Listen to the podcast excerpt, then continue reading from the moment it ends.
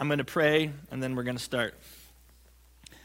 Father, we want to thank you for the love that you have for all of us young, old, healthy, um, sick. Your love doesn't change. Grace is poured out on all of us. Your mercy is new every morning.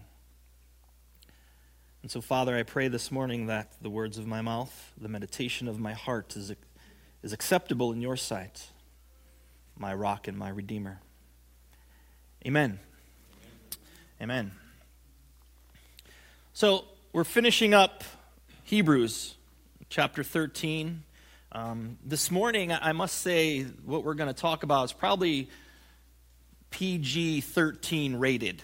And that's just kind of the way the, the text is moving toward because the author of the letter to the Hebrew church is kind of finalizing his thoughts. He's, he's kind of coming to a conclusion and he he is making requests for the church to live in, in these rhythms that are consistent with, with Jesus, consistent with living the gospel. And, and here's the thing like knowing theology, it's important, but it doesn't necessarily make you Christian. And being able to quote chapter and verse, important things, but it doesn't necessarily make you Christian. Even showing up to church on a Sunday important, but it doesn't necessarily make you Christian. Following Jesus makes us Christian. And all those other things are just part of following, but in and of themselves, they're not. Following Jesus, it's what makes us Christian. Living our lives in relation to how God has revealed himself in this book, this is what makes us Christian. This is what makes us a Jesus follower. And so the way we live, the way we live is important. God's grace is equally important. But cheap grace is dangerous. See, cheap grace is that thing that says, you know what? I can live any way I want. It doesn't matter because God is going to give me grace. That's cheap grace. And I would say if that's a person's attitude, that they say they can live in any way, it doesn't matter, God loves me, He's going to give me grace, He's going to forgive me anyway, then you are not walking in the grace of God. And so it matters how we live our lives. Now, the author understands that in order for the church, this little Hebrew church, which is going to come under some very big persecution, he understands that in order for the church to survive the storms of life, they have to be living in a way that's compatible to, to the gospel, to, to, the, to what Jesus has laid out for them. And so he will be giving some exhortations to the church, to the people, to individuals, to the community at large. Now, an exhortation is to strongly or in a forceful way encourage someone to do something. Because the way we live, it's important. God's grace is important. So let's, let's get into it. Hebrews chapter 13. This morning we'll be looking at verses 4 through 6. Marriage should be honored by all, and the marriage bed kept pure, for God will judge the adulterer and all the sexually immoral. So I want to stop right there. A lot going on in, in one verse. It begins by saying marriage is to be honored by all. And, you know, we, we talk about the Greek word all, it means all, everyone, the entire community. Marriage should be honored by all. Now, there was a movement that started to kick up um, first century, second century, and what this movement of people said was if you wanted to be a very spiritual Jesus follower, then you were to maintain your virginity. And to maintain your virginity, that meant that you should not be married. That you would not get married, and this was a superior spirituality. It was the pure spirituality. This is a movement that would later kind of develop into monasticism, where, where people would just kind of live separate, alone lives and, be, and abstain from, from everything. But during this movement, what they said was if, if, you, if you wanted to be married, or if you were married, you were, you were settling. for an inferior Christian life. Marriage began to be looked down upon by this, this sect of Christianity, by, by these people. It was a, a dishonoring. Don't settle for being married. You should strive for this thing. Now, on the flip side of that coin, there's a very, and it's always been this way, especially in the, in the pagan cultures of this day in Hebrews, a very liberal idea of sexuality and marriage. And where marriage was this, it didn't really matter if you were married or not. And to have just one partner in intimacy, it was kind of just, you know, why would you do that? Why would you restrict yourselves? You, you, you couldn't really realize who you were unless there was this freedom that you, you had.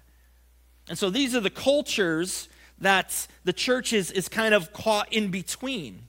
Now, I would say the, the monasticism movement has kind of died down a bit, especially here in the West. But the other flip side, the liberal side of marriage and or sexuality is, is taking root in our cultures, in our society, around the world. It's not just America. A marriage is not necessarily required to be together in an intimate fashion. And so I, I use the word promiscuity, and, and, and I know that it has this negative con- context, uh, and our culture doesn't like to use it because it's more of a freedom. You know, why, why, would we, why would we limit ourselves in this way? And it seems that, that, that sexual intimacy has become the norm before marriage and not really the exception. And, and that's, this, is, this is just, I'm just stating facts. This is what we, we find. And, and marriage almost has this, this um, it's a secondary idea once people have kind of passed the we're living together test. And then we can be married. See, I guess it's very easy to break up a relationship if you're not married. And you realize after one, two, three, five years, well, this isn't the right person.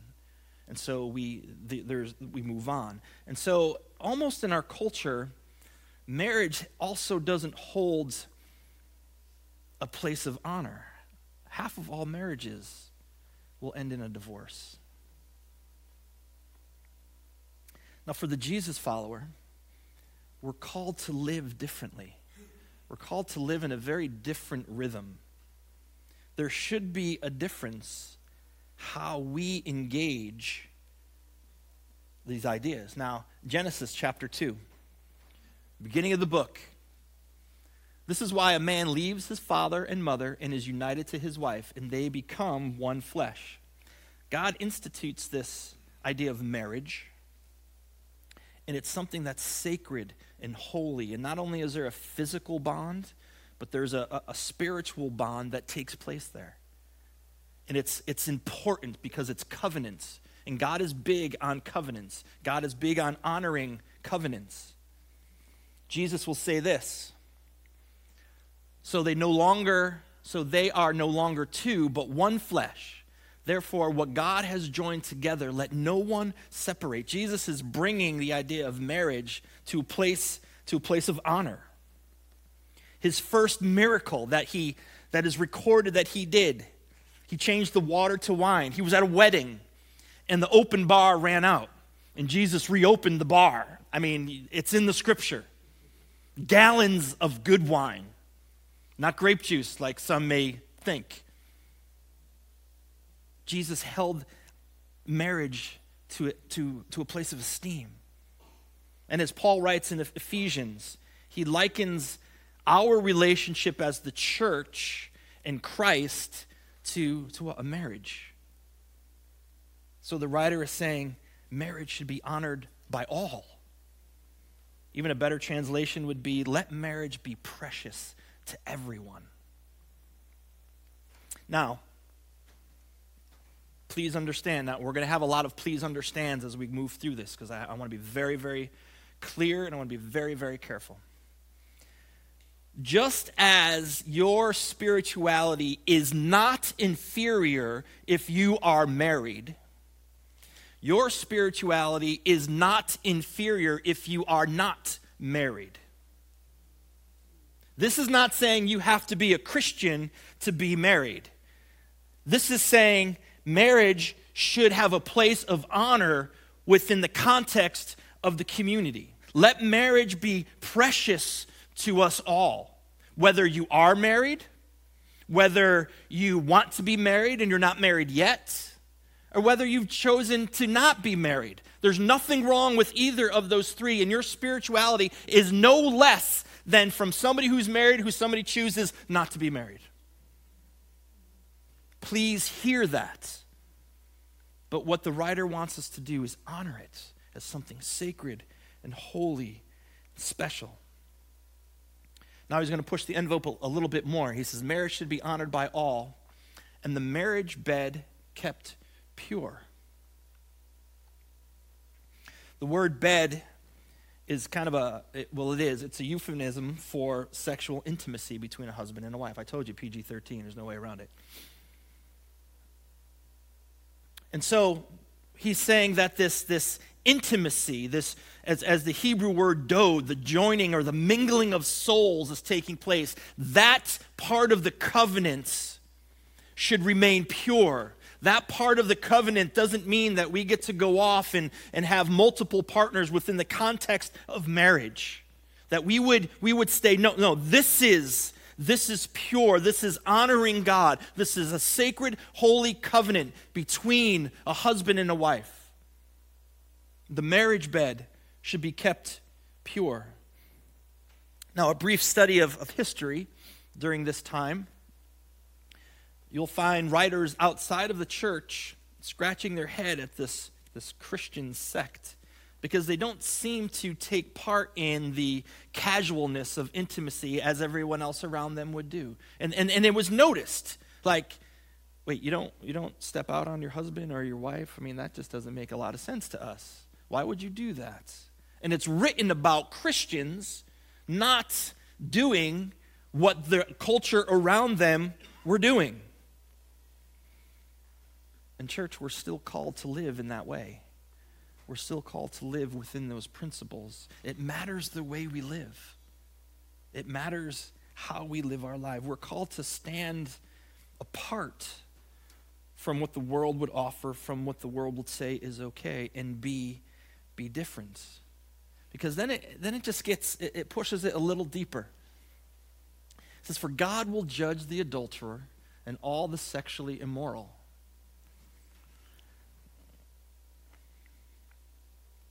So here's kind of what he's unpacking for us. And we're going to get to a couple verses in a bit. Christian or non Christian, we will stand before the judgment seat and our lives will be looked at and how we've lived our lives and the things that we've done, good and bad. And so he's speaking in the context of, of marriage and, and adultery. And he's also speaking in the context of intimacy outside of marriage. Now, again, I want to be clear with this because what he is talking about is a lifestyle choice. What he is talking about is I have decided to live my life separate from what the Word of God says. I know what it says. I know what God wants for me, desires for me, for my own good. And I have cho- I have made the decision to go, you know what? I don't care. I'm going to do this. I'm going to live in this way. It's a lifestyle choice. The unrepentant heart says, you know, it doesn't matter. God loves me. I got grace. But that's cheap grace. It's a person not walking in God's grace at all.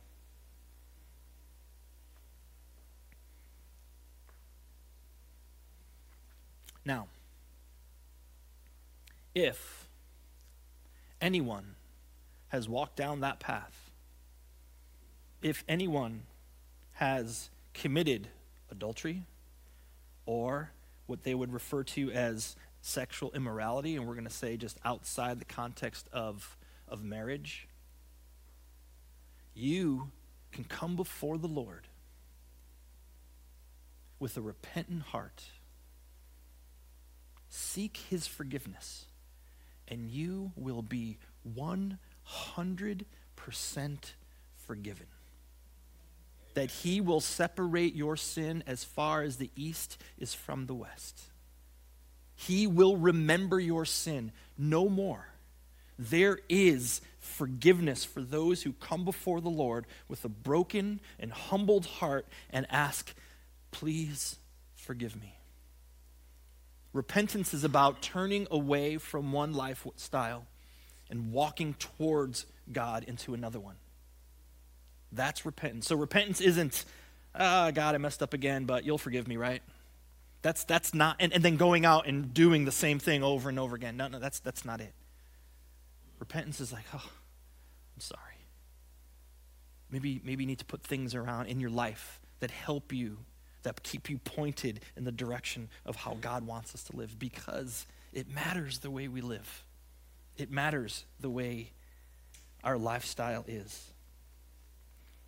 Look what Jesus, or, uh, Paul writes in Thessalonians. It is God's will. Now he's talking to the church. It is God's will that you should be sanctified, that you should avoid sexual immorality, that each of you should learn to control your own body in a way that is holy and honorable, not in, a, not in passionate lust like the pagans who do not know God, and that in this matter no one should wrong or take advantage of a brother or sister. The Lord will punish all those who commit such sins as we are as we told you and warned you before. For God did not call us to be impure, but to live a holy life. Therefore, anyone who rejects this instruction does not reject a human being, but God, the very God who gives you his Holy Spirit. You can argue with me all you want, but the scripture clearly says that when we reject this, we are rejecting God. The church is rejecting God. And then later, in his letter to the Corinthian church, for we, again, writing to the church, for we must all appear before the judgment seat of Christ, so that each of us may receive what is due us for the things done while in the body, whether good or bad. We will all stand before the throne of Christ. And those who have rejected Christ said, Nope, I do not believe, I do not accept grace, I do not accept what he has paid for on the cross they will spend an eternity separated from him. But see, we don't like to talk about that we as followers, we're going to stand there and somehow, in some way, God's going to look at, he's going to read our mail and he's going to look at it all. And I know that we always like the love and the grace, and that's good because there's abundant grace and love. But it matters the way we live, it matters how we live our life, it matters the things that we do. Repentance is probably, uh, unrepentance is probably the ugliest sin for a Christian. To turn a cold heart against God and say, I don't care, I'm going to live my life this way. And you see, there's just, there's consequences to the decisions that we make. There's always consequences. I mean, like today types of consequences. Scripture tells us to flee from sexual immorality. All other sins a person commits are outside the body. But whoever sins sexually sins against their own body. What Paul's saying is there's something about this that, that's an interior posture going on. It's something in the heart, it's something in the soul. It's much more than just a physical act out there. It's, it's, it kind of goes against something that's within us. And, and adultery it can ruin families.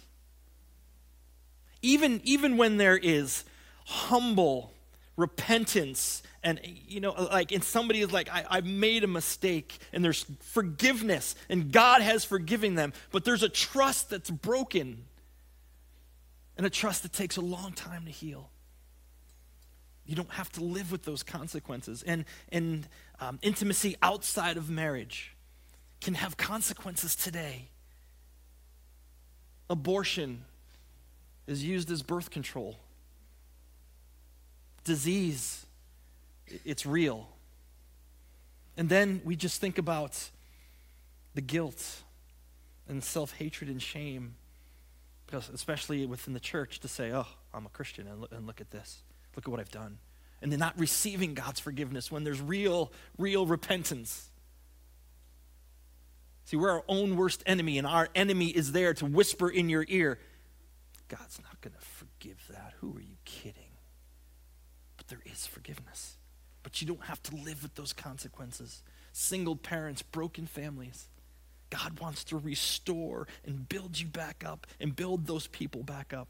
That's why I really appreciated what uh, Ellen did with Hope Pregnancy to come in and, and, we can be a safe place, a safe place for women and, and even young men to come here and say, Yeah, we didn't do it right, but be a place of grace and mercy and healing because that's what God's in the business of doing to heal and to, and to restore and put back together.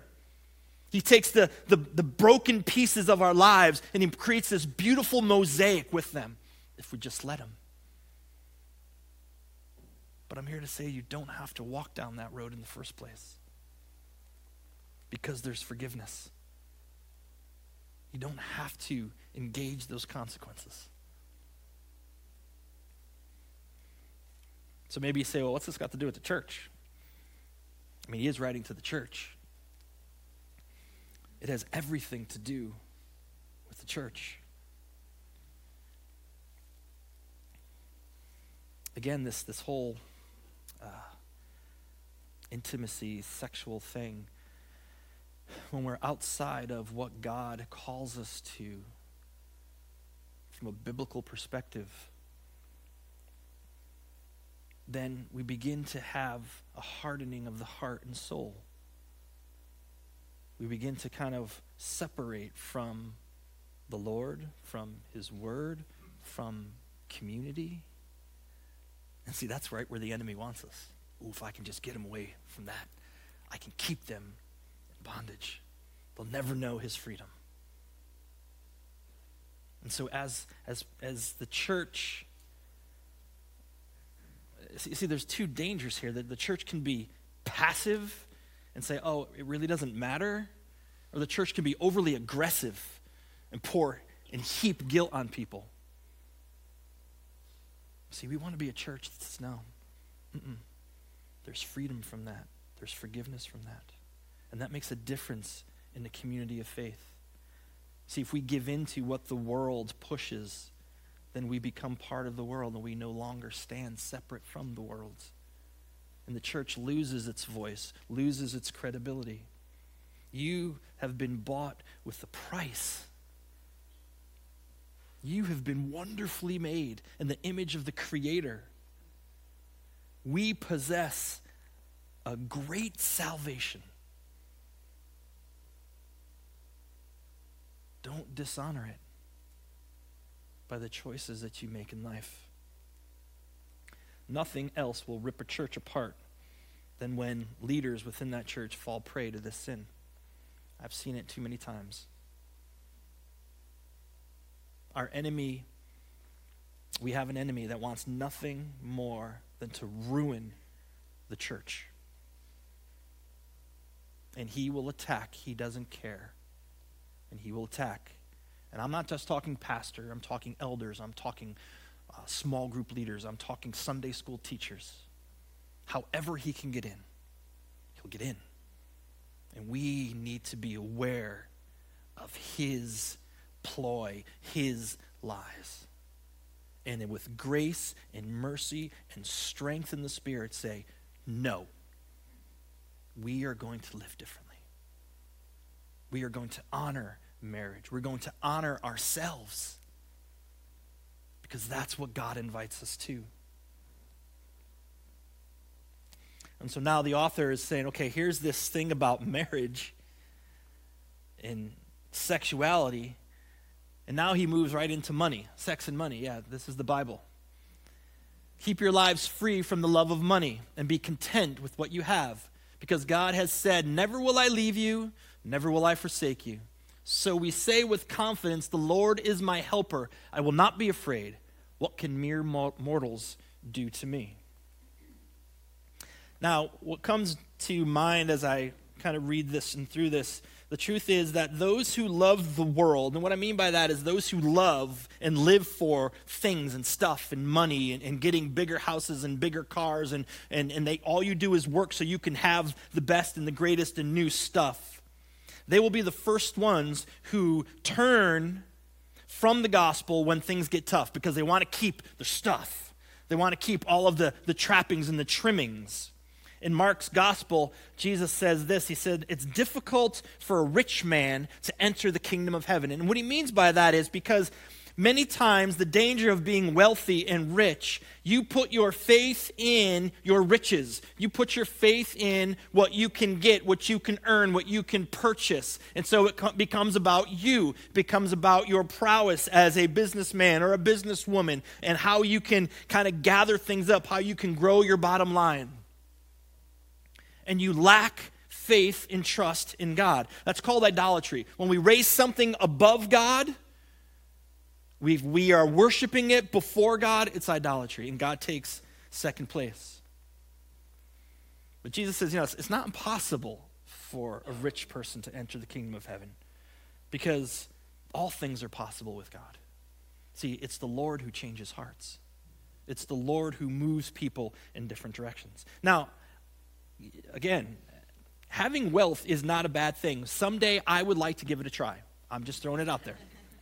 It's not a bad thing. But there are, there can be disadvantages within having a lot of money, a lot of stuff, because you trust in it. When things go bad, you trust in it. And you turn away from the Lord and ultimately trusting Him when we have a lot of things, when things become our focus, when things become important, we lose focus on the things of God, on what He calls us to, on the rhythms He asks us to live in. Jesus again said in Mark's gospel, He said, You know, there's a deceitfulness in wealth. And when the desire for other things come in, it can choke out the word of God, and the word of God becomes fruitless. So, not having or, or, having wealth is, is not bad in and of itself. Now, maybe you're thinking, oh, silly, silly bald man, look around this room. Do you see wealthy people here? Actually, I do. Compared to the rest of the world, oh, yeah.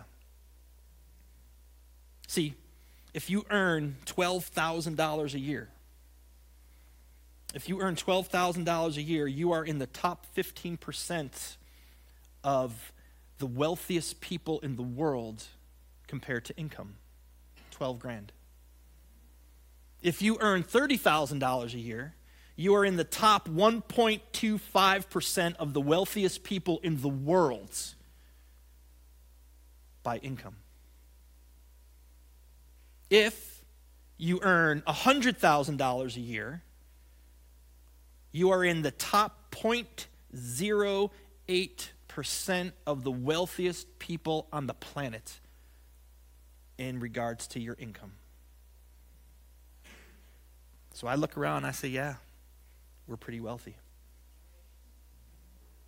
If, say, you own your house, you own your condo, if you have $10,000 equity in your home, in your wherever you live, $10,000 equity, and if you have $10,000 of stuff, meaning everything that's in your house, everything that you own, whether it be you know your bedroom sets and your living room set and your TV and your computer and your car. For many of us, we, we scratch that 10 grand off of possessions with one of the cars that are in our driveway. If you have $10,000 equity in your home, and if you have $10,000 worth of stuff, and so let's just say and you got 25K in savings. Yeah, you got it mixed up in some IRAs, you got a little stuff going on in the market, maybe you got a little savings account, you know, the rainy day fund, and it all kind of adds up to about $25,000. 10K in equity, 10K of stuff, 25K in just savings because you're smart and, and, you know, you don't want to be eating cat food when you retire, I get it. Um, then you are in the top 16% of the wealthiest people in the world. So I look around and I think, I look in the mirror and I say, yeah, I'm pretty wealthy. We're pretty wealthy. And the scripture says, Are you content with what you have? Are you content? Be content. Because we're all pretty rich. Be content. Those who love money will never have enough money. Ecclesiastes chapter 5 says that whoever loves money will never have enough, and whoever loves wealth will never be satisfied with their income. That's the kind of heart that's, that God said, what God would say, you know what? I'm going to give you the entire world. And that person goes, Is that all? Contentment comes from the inside. It can never be it can never be achieved from the things that we can gather on the outside. You know, I've met some people with a lot of money and a lot of cool things. Like, I wouldn't say coveting because that's unbiblical, but there's a little jealousy in here. and they're just crabby people. like, they got cool things. Why are you crabby? And then I've met people who have literally nothing. Now, I don't mean like, oh, you've got an iPhone 6? no, nothing. I mean, I mean like nothing. Dirt floor hut, nothing. And they just don't care. And life is hard, but they smile. Many have no teeth because they have no toothbrush or paste. They have nothing. And there's a contentment. Now, flip side, I've seen some really rich people that love life and, and, and are just amazingly beautiful, and some poor people that are just downright crabby. But I've seen it in the other way too.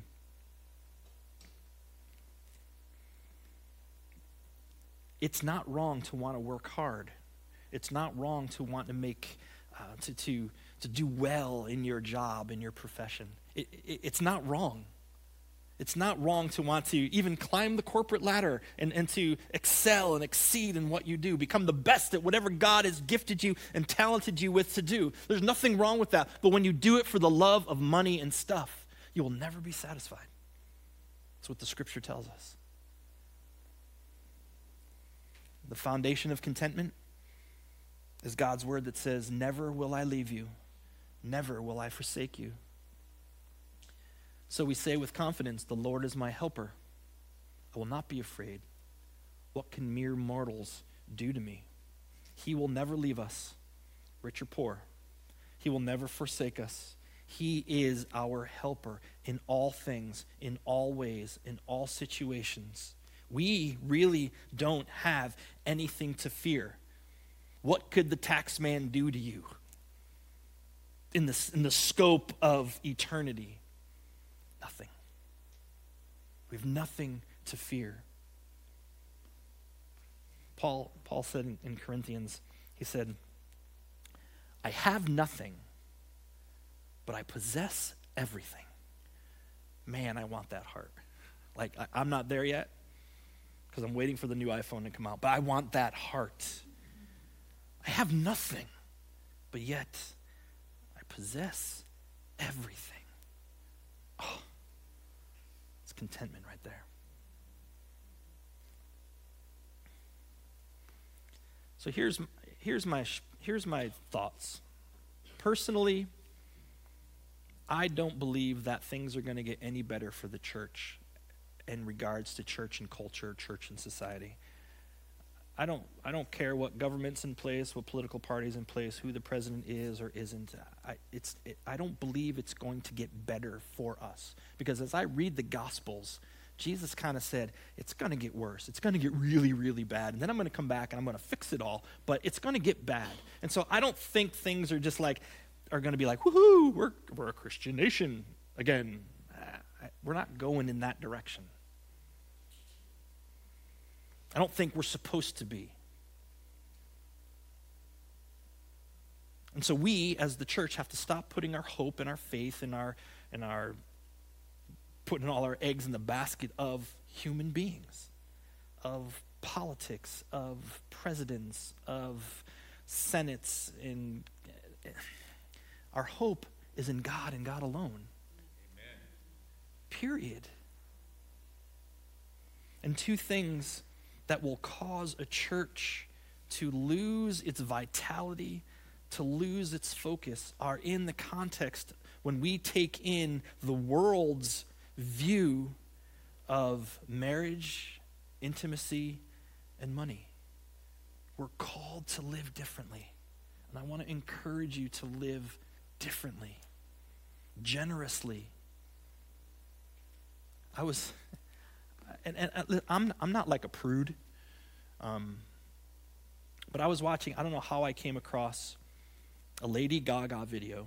And, and don't get me wrong, like, like Lady, like she said some really good things that, that are, that can really um, encourage people not to take any crap from the world. But yet, in, in the same thing, she had this video. I don't know. I love John Wayne or something. I don't, I don't know what it was.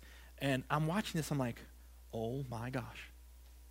Are you kidding? Like, it was just, I don't know what it was. Like, and I think back to like I Love Lucy when they couldn't even be shown in the same bed in their pajamas. How far we have come. How far we have come. The church is called to live differently. Not for our, so we look like not having fun or, or life is just horrible, but because this is the way God says this is going to be a blessing to us. This is how we receive blessing by walking in His ways, not our own, not the world's ways. And again, I want to stress this forgiveness.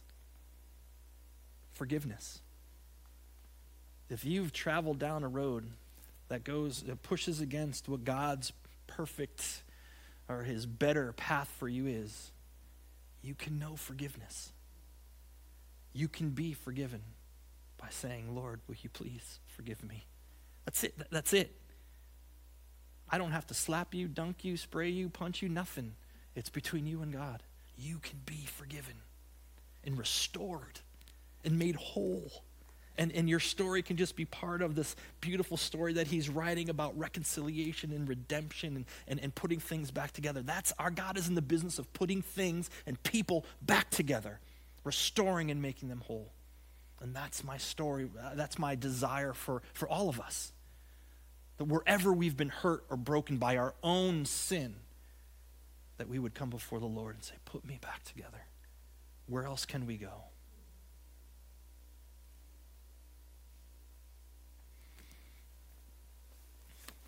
Father, I want to thank you for your word.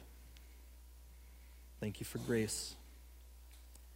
Father, I pray that those who are in need of your grace and mercy and forgiveness, they will come to you and seek it and be restored and be made whole. Thank you for community. Thank you for a grace filled community that we can be agents of your love and of your mercy, that we can share the good news of forgiveness and watch people be healed by being forgiven. We love you and thank you. In the name of Jesus. Amen. Amen. Amen.